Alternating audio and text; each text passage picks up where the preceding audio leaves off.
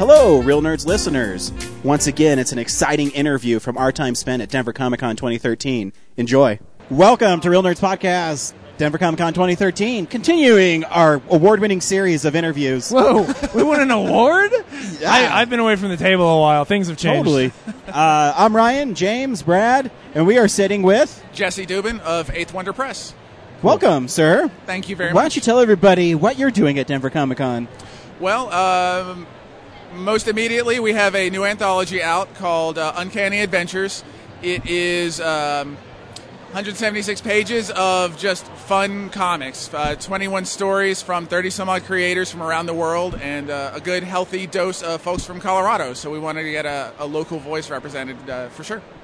Very cool. so, where did the idea of this spring? Did you just ask for submissions and you made a compilation? Exactly. We uh, put ads in local comic shops all over town, web forums, things like that. And uh, yeah, had a submission period. And then it was a pretty drawn out process since most folks started with submissions. So then we went through the scripting and art approval process before putting everything together. So it's been about six months in the making, and we're debuting here at Denver Comic Con. Very cool. Yeah. Uh, so, how did you get into publishing comics like this? That's a good question. I got tired of. I got tired of other comics. And by other comics, you mean just DC. I, I don't want to say anything about competing publishers, but The distinguished competition. exactly. No, I I started to feel like modern comics were becoming increasingly grim and dour, and for just too niche a subset of fans. And I really got started to get inspired by Atomic Robo. Uh, by uh, Brian Clevenger and Scott Wegener, and uh, Mark Waid and Paolo Rivera's Daredevil, and uh, Matt Fraction and David Aja's Hawkeye. Like fun comics that, you know, weren't all about people getting raped or murdered and stuffed into refrigerators all the time. So Man, you've been re- you have been reading some dark comics. It's- Maybe it's your book choice, Jesse. I, it- yeah. it's very possible. Um, but yeah, I just wanted to represent fun comics again and, uh, you know, just get more stuff out there and be sort of a voice for maybe the, the creators who haven't gotten to the Marvel DC stage yet. So some of that is also creator development we really want to get into. Very cool. Th- That's a great idea because, you know, I agree with you. Uh, I don't know why comics have to be so down all the time. I have no idea. Um, I believe in the Big Ten. I, I like grim and gritty comics. Don't get me wrong, but it feels like that's all we're getting to some extent. So uh, yeah, why not? Why not open it up a bit? I agree because, you know, a part of what appeals to me about it is they should be fun. And you can't have fun if, you know, they're always murder, rape, refrigerators killing people. You just can't, you know. Exactly. Not all comics should be for kids, but some comics should be for kids. I, you know, I I couldn't agree more. So, Thanks. of how many submissions did you get for this uh, anthology? We got about 30 submissions, um, and we had a really good uh, uh, um, um quality of um professionalism in the submissions we were getting. So most everybody got in. We had a few on hiatus that wound up getting in, uh, a few dropouts along the way, but it was it's actually pretty smooth process. In that most of the folks who said, "I'm going to do a comic of this many pages and you're going to have it by this time," actually got it in. Wow. So uh, I was pleasantly surprised by that. Very cool. So, was did you notice by working with uh, people who haven't been published, were they more hungry and more willing to, you know, take maybe some criticisms, or the approval process was a lot easier? Definitely. We we weren't trying to uh, to censor anyone, but we wanted to keep it relatively all ages friendly, say PG thirteen or you know or so. And uh, you know there were a few creators who tend to go a little darker, and we're super comfortable, you know, refining things and tweaking and going through the process to do that. And uh, you know everybody was just super professional. It's uh, a testament to comics creators, I think, that everybody can be uh, super accommodating. Cool.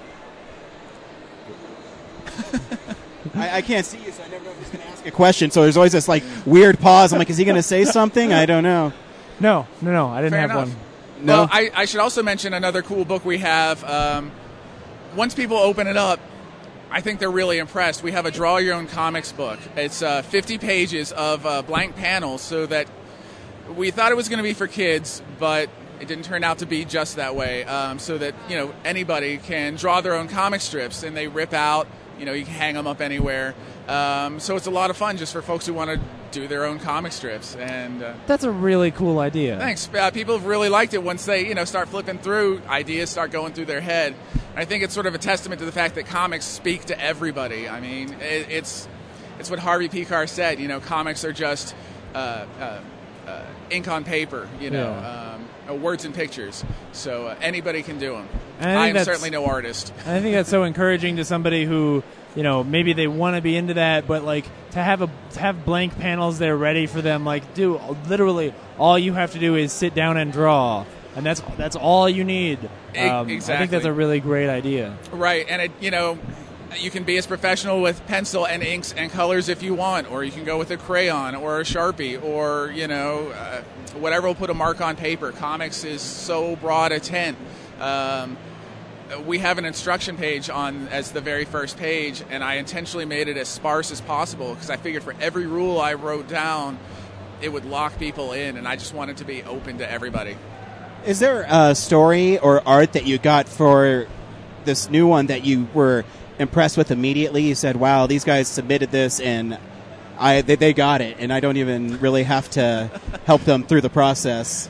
There were there were many like that. Um, a couple local guys, uh, Jay Sternitsky and Mateo Cantu. They uh, they're in the Denver area. They did a story called "The Big Adventures of the Little Noah Noah," and uh, just magnificent. Those guys knew every step of the process and understood what I needed.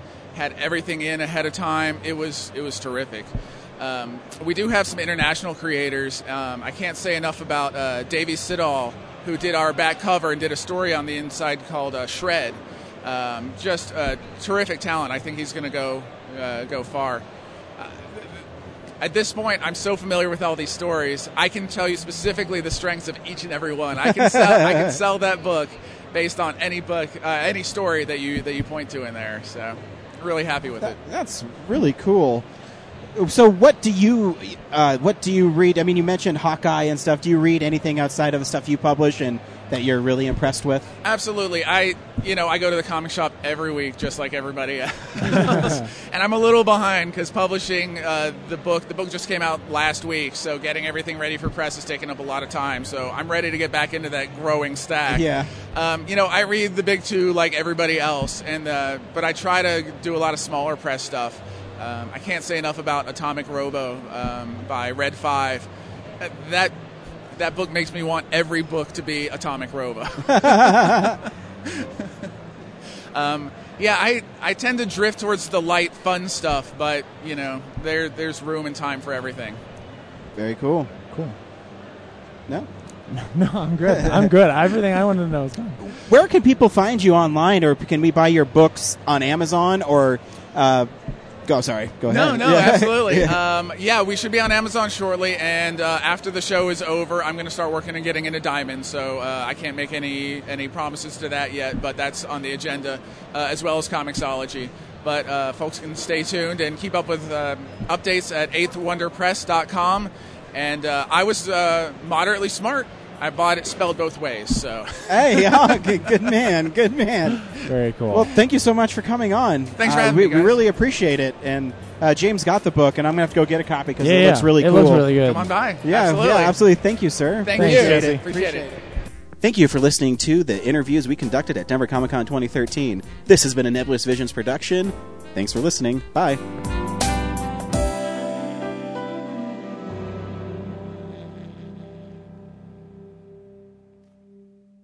Visit our website, realnerdspodcast.com. You can tweet us at real underscore nerds. You can email us even, realnerds at gmail.com. Like us on Facebook. Hey, stream us on Stitcher. You want to call us? 720-6nerds5. And download us on iTunes. Just search Reel Nerds. Thank you, Joe Kempter, for the wonderful voiceover.